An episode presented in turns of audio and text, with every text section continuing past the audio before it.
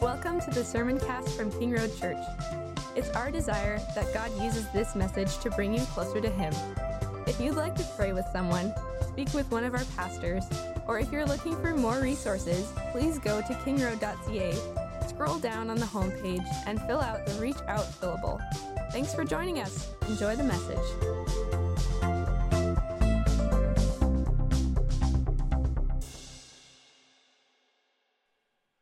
Jonah 1. Now the word of the Lord came to Jonah, the son of Amittai, saying, Arise and go to Nineveh, that great city, and call out against it, for their evil has come up before me. But Jonah rose to flee to Tarshish from the presence of the Lord. He went down to Joppa and found a ship going to Tarshish. So he paid the fare and went down into it to go with them to Tarshish, away from the Lord and the Lord's presence. But the Lord hurled a great wind upon the sea, and there was a mighty tempest on the sea, so that the ship threatened to break. Then the mariners were afraid, and each cried out to his God. And they hurled the cargo that was in the ship into the sea to lighten it for them. But Jonah had gone down into the inner part of the ship and had laid down and was fast asleep. So the captain came and said to him, What do you mean, you sleeper? Arise, call out to your God. Perhaps the God will give a thought of, uh, to us that we may not perish. And they said to one another, Come, let us cast lots that we may know on whose account this evil has come upon us. So they cast lots, and the lot fell on Jonah. Then they said to him, Tell us on whose account this evil has come upon us. What is your occupation? And where do you come from? What is your country? And of what people are you? And he said to them, I am a Hebrew, and I fear the Lord, the God of heaven, who made the sea and the dry land. Then the men were exceedingly afraid and said to him, What is this that you have done? For the men knew that he was fleeing from the presence of the Lord because he had told them. Then they said to him, What shall we do to you that the sea may quiet down for us? For the sea grew more and more tempestuous. He said to them, Pick me up and hurl me into the sea then the sea will quiet down for you, for I know it is because of me that this tempest has come upon you. Nevertheless, the men rowed hard to get the to get back to dry land, but they could not, for the grew, sea grew more and more tempestuous against them. Therefore, they called out to the Lord, O Lord, let us not perish for this man's life, and lay not on us innocent blood, for you, O Lord, have done as it pleased you. So they picked up Jonah and hurled him into the sea, and the sea ceased from its raging. Then the men feared the Lord exceedingly, and they offered a sacrifice to the Lord and made vows. And the Lord appointed a great fish to swallow up Jonah and Jonah was in the belly of the fish three days and three nights. To this point, the word of the Lord. Turn in your Bibles to Jonah chapter 1. Spending most of our time in verses 4 through 16. We'll get to 17 actually next week, but 4 through 16 this morning. A little background on the book of Jonah. Uh, and actually on who Jonah is. So Jonah it was a prophet who lived and served under King Jeroboam II. King Jeroboam II, uh, if you go back and, and, look in the Old Testament through the books of uh, First and Second Kings, you'll come across his name in about Second Kings, starting in chapter 14. And you you hear that name though, and you're like, well, why is this significant? Well, King Jeroboam II was considered one of the worst kings in Israel. You go through. Um, the, the history of Israel and the, the split of the kingdom of Israel into two, the northern kingdom and the southern kingdom. So this happened uh, a couple hundred years before the time of Jonah. So King Jeroboam, uh, the, the northern kingdom has already been kind of its own thing for, for a while already. And king Jeroboam now is a king who has come up with, from within the ranks of their monarchy, and he is one of the worst kings in the history of Israel. So here is what the author of Second Kings writes about him. He says in 2 Kings 14 verses 23 to 24, in the 15th year of Amaziah, the son of Joash, king of Judah. So Judah is the southern kingdom. So in the, in his reign, during, or during his reign in the southern kingdom, Jeroboam, the son of Joash, was the king of Israel. And he began to reign in Samaria and he reigned for 41 years. And he did what was evil in the sight of the Lord he did not depart from all the sins of Jeroboam, the son of Nebat, which he made Israel to sin. So Jeroboam, son of Nebat, was the king of Israel's, or was Israel's first king. So the northern kingdom's first king. And now comes Jeroboam the second. He's got the same name, and he's just as wicked. So in other words, Jeroboam second was as bad as kings got. But God was gracious to Israel. Even under wicked King Jeroboam II, they were able to expand their borders during his reign. And this was actually prophesied that this would happen to Jeroboam II. And the prophet is somebody we know. He, uh, verses 25 and 26, he restored the border of Israel from Lebo Hamath as far as the Sea of Arabah according to the word of the Lord, the God of Israel, which he spoke by his servant Jonah, the son of Amittai, the prophet, who was from Gath Hepher. For the Lord saw that the affliction of Israel was very bitter, for there was none left, bond or free, and there was none to help Israel. So picture the scene, okay? Transport yourself back the 3,000 years or whatever it is to when this is taking place. And imagine this, okay? So you've got the kingdom of Israel, which is actually having some success at the time. And then you've got the kingdom of Syria, which is, or Syria is to the north, Assyria is to the northeast. Okay, so modern day Iraq is where this is. And because of all the political and military battles, these two nations absolutely hate each other. And both of them have some success. Assyria, much greater success overall, but Israel at this point having some pretty good success going in and taking over parts of Syria, taking over Damascus. So they see each other as a threat. And so God comes to Jonah and says, go to Nineveh. And yet Jonah is also an advisor to the king. Yeah, this doesn't sit so well, right?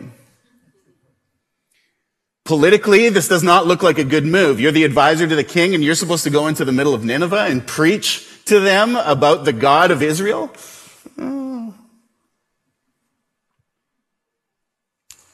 So he runs away. Why does he run away? Because he would rather die than see God bring compassion on their enemies in Assyria. But as we see in this text, neither Jonah nor you or I, for that matter, can run away from God's sovereign plan. So the big idea for the sermon, God receives glory in salvation through judgment, not religion. God receives glory and salvation through judgment, not religion. And I apologize, you will not be having slides today. So if you want to follow along in your Bibles, open them up. You should be bringing them along with you anyway. Okay, two points for the sermon. When you're in God's crosshairs, this is the first one. When you're in God's crosshairs, fear is the right response. And the second, when you know the right answer, no other answer will do. So the first point, when you're in God's crosshairs, fear is the right response. So like I said, John, or Jonah is called to go to Nineveh, um, which approximately distance-wise is like going from here to Manitoba. Okay, so if you're talking like kilometers or flight time, drive time, whatever, it's about the same from here to Manitoba. And, and it's in the eastern direction, just like Manitoba is from us. But instead, Jonah flees to the opposite direction. And I know you covered some of this last week, but in order to have the context, we got to kind of get back into it a bit. So Jonah flees in the opposite direction, hops on a boat to Tarshish. And Tarshish, yes, opposite direction, but much farther even. So if, if, um, Nineveh is a two hour flight, we'll use some of today's kind of travel and language, two hour flight to Nineveh from Israel. Tarshish is a five hour flight.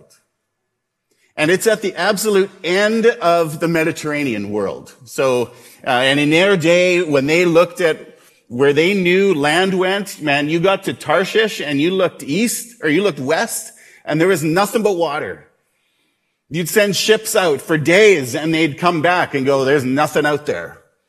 It's the end of the world out there. And that's what the author's trying to get us to see is that Jonah isn't following God's call to Nineveh. Instead, he's willing to go as far as humanly possible, all the way to the end of the world to get away from this call. And so Yes, he's going as far away as possible. And in verses three through five, the author writes that Jonah went down. So he uses this repeated phrase numerous, four times in these verses that he goes down. So he went down to Joppa. Then he went down into the ship. Then he went down into the inner part of the ship and there he laid down. So not only distance wise, but down because when you go, so in Israel, if you're going to worship the Lord, you're going up. Israel's on top of a hill, or, the, or Jerusalem's on top of a hill, and then in Jerusalem, the temple's on top of a hill. So when you're going to worship the Lord, when you're following the Lord, you're going up. But Jonah, he's going down. As far away from God as he can. In the Hebrew, the term, um, the presence of the Lord is literally the face of Yahweh. So he's running from God's face. God has set his face towards Jonah to say, Jonah, you're the guy. You're going to Nineveh. And Jonah's trying to escape it.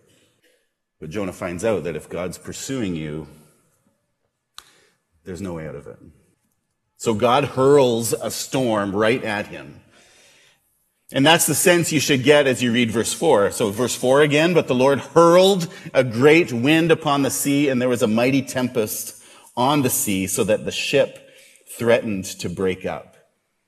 The language here used, like even the ship is obeying God, right? The ship is threatening to break up. It's like a personification of life within the ship, willing to break up because of this great storm and under the pressure and the presence of the Lord. And this storm isn't, um, it isn't just a general storm that's come upon the area. The, the way that the author has written this, it is like a direct hit. It's like God has pulled out his gun, his storm gun, and in his crosshairs, he's got that boat, and God doesn't miss. And the terror that the sailors feel proves that this was some kind of a freak storm. These are these are not men who aren't used to the storms that come upon their sea. They know what the storms can be like. And yet here they are terrified. So continuing, then the mariners were afraid and each cried out to his God and they hurled the cargo that was in the ship into the sea to lighten it for them.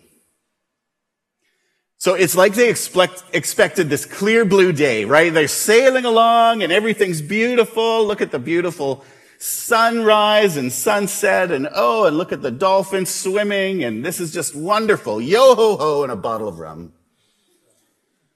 But boom, storm, and they're terrified. Except for Jonah.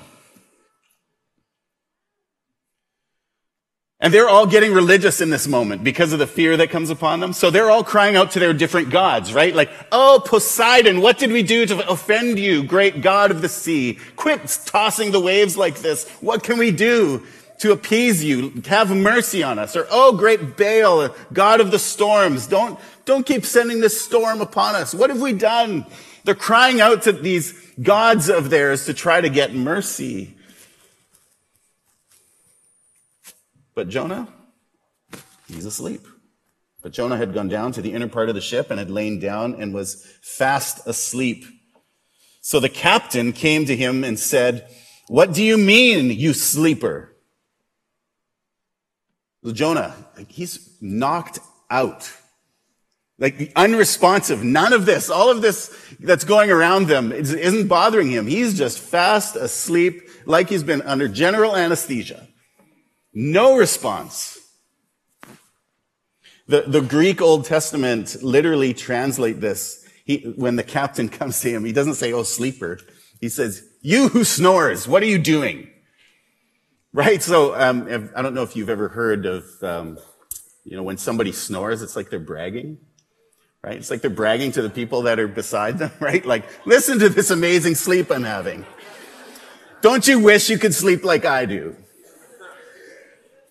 And that's the kind of sleep that Jonah is having here under this great storm. But he's in such a deep sleep that it's like he's dead.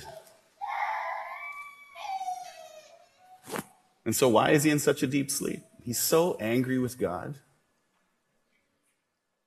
that he just doesn't care anymore. Anything can happen around him. And he's like, whatever. He would rather die than serve God at this point. Then the captain says to him, Arise, call out to your God. Perhaps the God will give a thought to us that we may not perish. So the same phrase, arise, call out, is the exact same words that God uses when he calls Jonah in verse 1. Arise, go to the city of, city of Nineveh and call out to them. Jonah for sure recognized this. And they said to one another, Come, let us cast lots that we may know on whose account this evil has come upon us. So they cast lots, and the lot fell on Jonah. So lots, um, kind of like dice. You, but they were just rocks, kind of flat rocks that have one side painted white, one side painted black.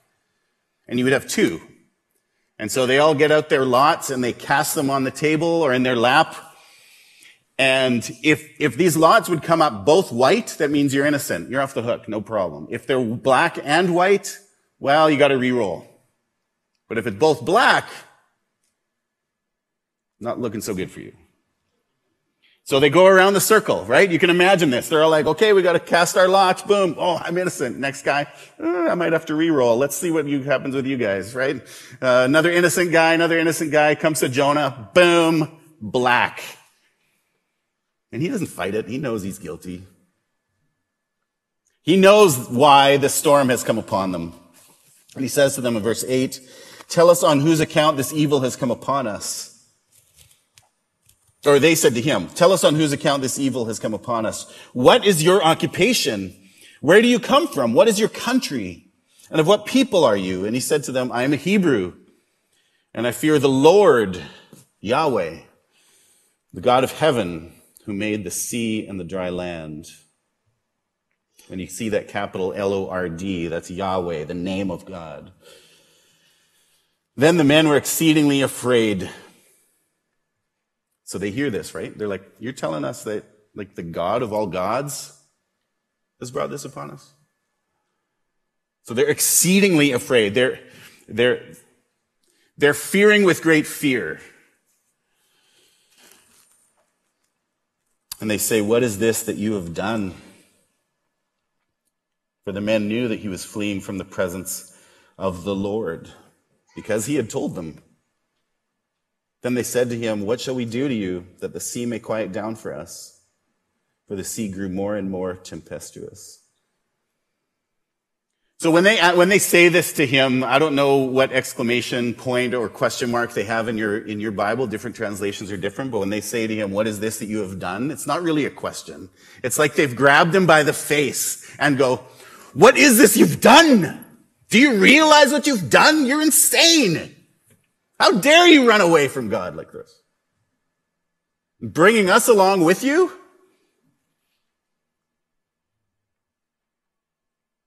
So in this situation, you've got Jonah who knows and fears Yahweh, and then you have these pagan idol worshiping sailors, right? They, they've brought along their little household gods and they're praying to these gods and the God of the deep, the God of the storm, whatever. They're, they're just trying to do whatever they've heard in their lives, whatever they've kind of got through osmosis and through the culture they live in. And that's what they're trying to do to make this happen. To, to get, come to safety. But who responds correctly here? Jonah, who knows Yahweh, or the pagan idol worshiping sailors? Jonah's responding with apathy. Like he doesn't care. The sailors, if you look at what the sailors say through all of this, you could sum it up with one question. How can we be saved? How can we be saved? Their gods, all their hard work, all of their cries and their, they probably have little rituals they're trying to do. All of these things are failing them. And they have no idea what to do at this point. So when we think about our lives or our situations that we find ourselves in, don't we often see the kind of the same thing? When people's lives are hanging in the balance, their fear drives them to ask the question, how can I be saved? When I was in seminary, a former colleague of mine started all of a sudden messaging me, and he and I weren't really close friends when we worked together. We were fine, like no issues between us at all, but all of a sudden he starts messaging me and asking me how things are in Florida and making USA jokes and blah, blah, blah, all this kind of stuff. And I'm kind of like, this is, this is funny. Like, why would he all of a sudden want to reach out to me? And then he's like, do you mind if I give you a call? Sure.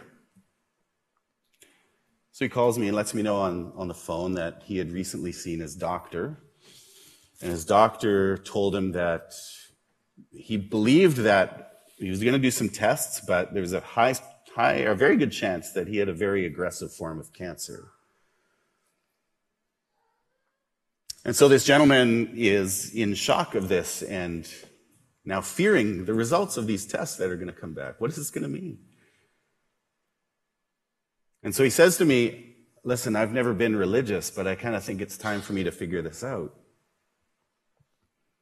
So I spent some time talking with him and sending him more messages and telling him about Jesus and telling him what it meant to follow Jesus, to repent of his sins and put his trust in Jesus for his righteousness. And we set a meeting time because we were going to be coming home for Christmas. And so we set a meeting time. I drove out to meet him. I brought a gift, a gift of a Bible plus a copy of Tim Keller's Reason for God. And he was very appreciative and he accepted the gifts and we had a great conversation. And I prayed for him at the end, but during that conversation, he said, You know what? The tests all came back negative. I'm all good.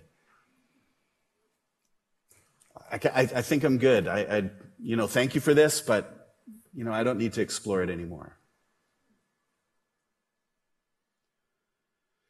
So here's, here's kind of what happens. When people enter these moments where fear is driving them to ask these questions, when all of a sudden the crisis passes and there's nothing to fear immediately, they also let the urgency of the question pass. And they think, ah, mañana, right? Tomorrow, another day, someday. Well, someday might never come. So when we're in those moments, and if, if you're looking at your life right now and you're going, you know, I've got to change my evil ways, don't let the urgency of the moment pass.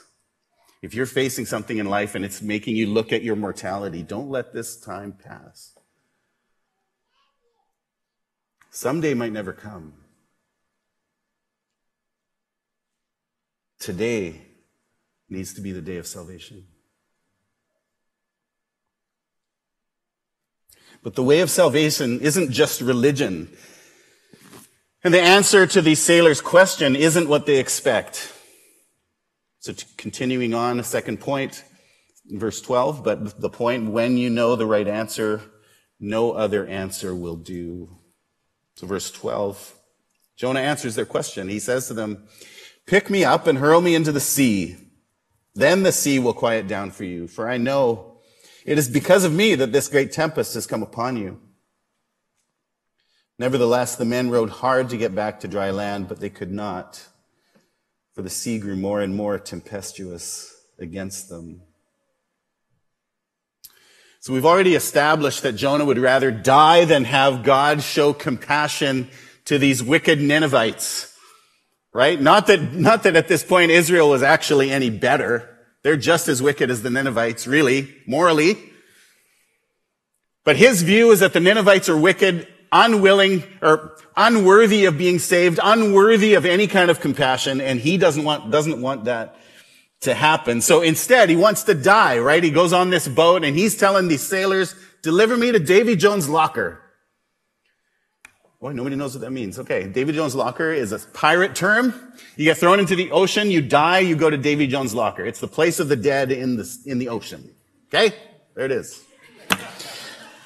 But in another sense, so Jonah's saying, yes, like, I don't care, just send me there. But in another sense, in this moment, we actually see Jonah finally, by God's grace, showing some compassion. You see, he could have in this moment just said, yeah, I don't care that we're, we're going to die. Yeah, I'm going to die. You guys are going with me. Who cares? But instead, he has compassion on these men and he tells them how they can be saved. And the answer that he gives them is the answer that they need. One specific man needs to be sacrificed for them to be saved. But the sailors don't like the answer. And if you think about it, their next move of trying to row and fight back against the storm totally makes sense because in their thinking, yes, this God of heaven, this God of all gods is angry with them and angry with Jonah, but also they know Jonah's his prophet. So we're going to murder the prophet of God? That's probably not going to go well for us either.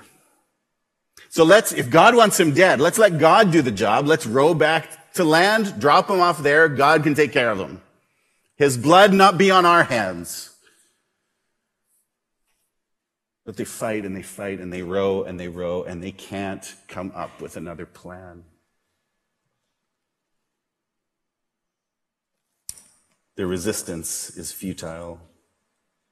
So the answer of what they needed, or what, the, yeah, the answer they needed was right in front of them and they had to accept it. So verse 14. Therefore they called out to the Lord, O Lord, and notice capitalized L-O-R-D. They know this is Yahweh. They're calling out to Yahweh. Let us not perish for this man's life and lay not on us innocent blood. For you, O Lord, have done as it pleased you. So in their prayer, they're praying to Yahweh. They realize that Yahweh is sovereign over this. He's been, he's sovereign over this situation. He's sovereign over the storm that has come and his answer to the storm is also God's sovereign will and God's plan must be followed. They acknowledge his sovereignty, right? You, O Lord, have done as it pleased you.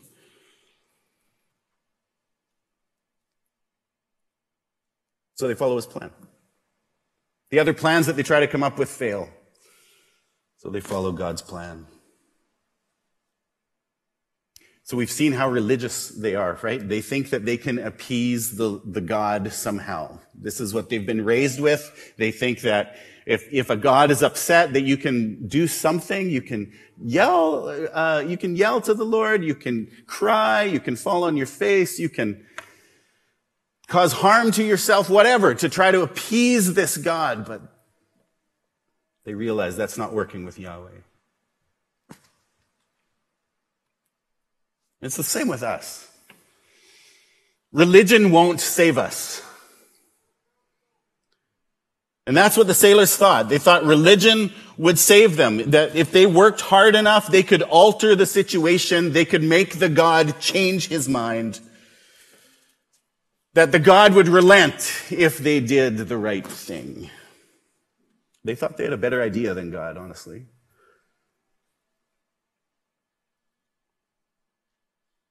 But they didn't. So, verse 15. So they picked up Jonah and hurled him into the sea and the sea ceased from its raging. Then the men feared the Lord exceeding, exceedingly, and they offered a sacrifice to the Lord and made vows. So, what does this tell us? It tells us that God brings salvation through judgment, not religion. God brings salvation through judgment, not religion. So with Jonah, God saved the sailors through judgment on Jonah. No matter what else they tried, they couldn't save themselves, nor could they save Jonah. The only way out of the judgment that was falling on them was to follow God's sovereign plan that had been laid out before them. They knew the answer. They had to recognize who the one true and living God is and then submit to his perfect will, even if it went against what normally would have been their better judgment. And people in our day are no different.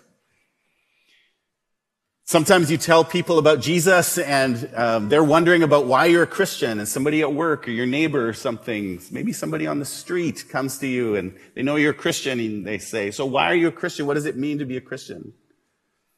And you tell them about following Jesus and that when we, uh, we confess our sins, that he forgives us and that, and that he died for us.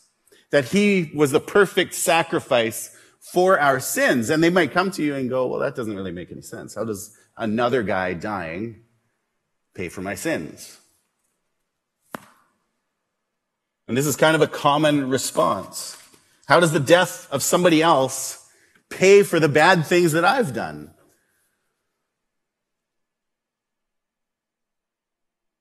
And so they imagine a scale. And instead of believing the truth of Jesus dying for our sins and paying the price for our sins. They imagine a scale. You've seen those ancient scales, right? That are perfectly balanced and you put something on the right hand side and it goes down and one side weighs more than the other, depending what you're trying to weigh. Where, what, what is, what side weighs more? And so they put their works in these scales. Their bad works on one side, their good works in the other side. And so they try to work up more and more good works because they're imagining that God's scales are going to tip in the right way if they do enough good things. But that's not the standard that God has. God's standard is perfection. God's standard isn't weighing your good works against your bad or your works against somebody else's works, right? You talk about, you talk to somebody about evil, they, they come to you and they talk to you about, well, it's not like I'm Hitler. It's always the comment, right? Hitler is the ultimate of evil. But Hitler's not the standard that we compare against. We compare ourselves against who God is, and God is perfect and holy and righteous and good in everything, in every way. And we fall far short.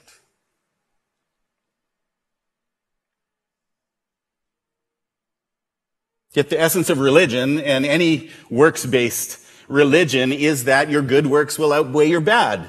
And if your good works outweigh your bad, then you get access to heaven or paradise or whatever eternal blessing there is.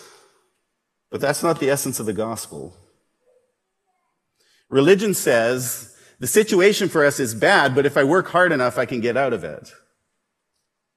The gospel says the situation for us is so bad that we need God to get us out of it. Religion says we've dug ourselves a hole, but we can climb out. The gospel says the hole is so deep and vast that we need God to come down into it and pull us out.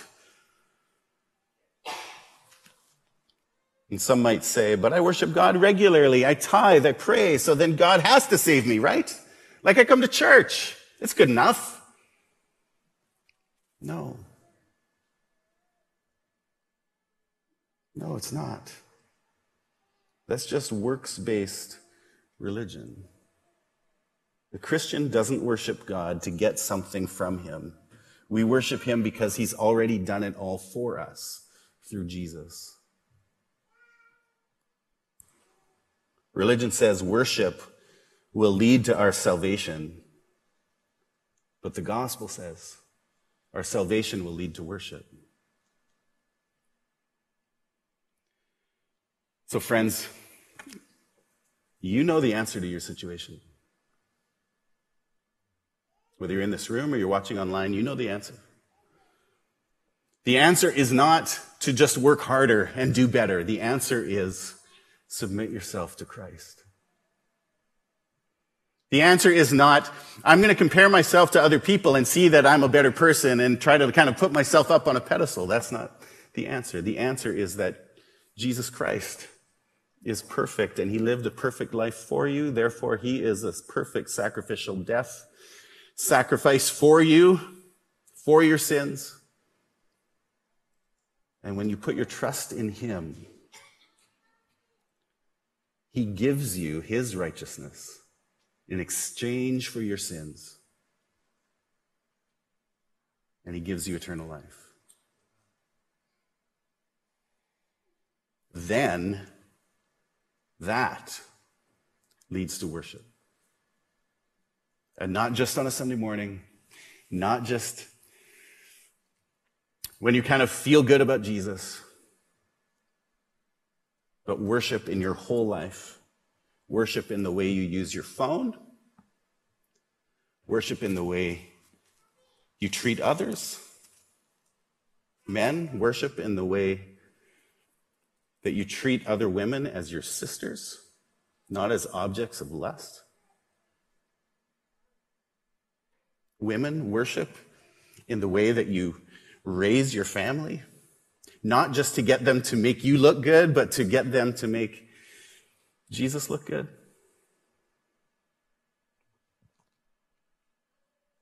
God's made it clear. Only through the cross can you be saved. And only through Christ's resurrection do you have the promise of eternal life. And when you know the grace of his salvation, you will worship him. And the Holy Spirit will lead you to worship him with joy. Will you pray with me?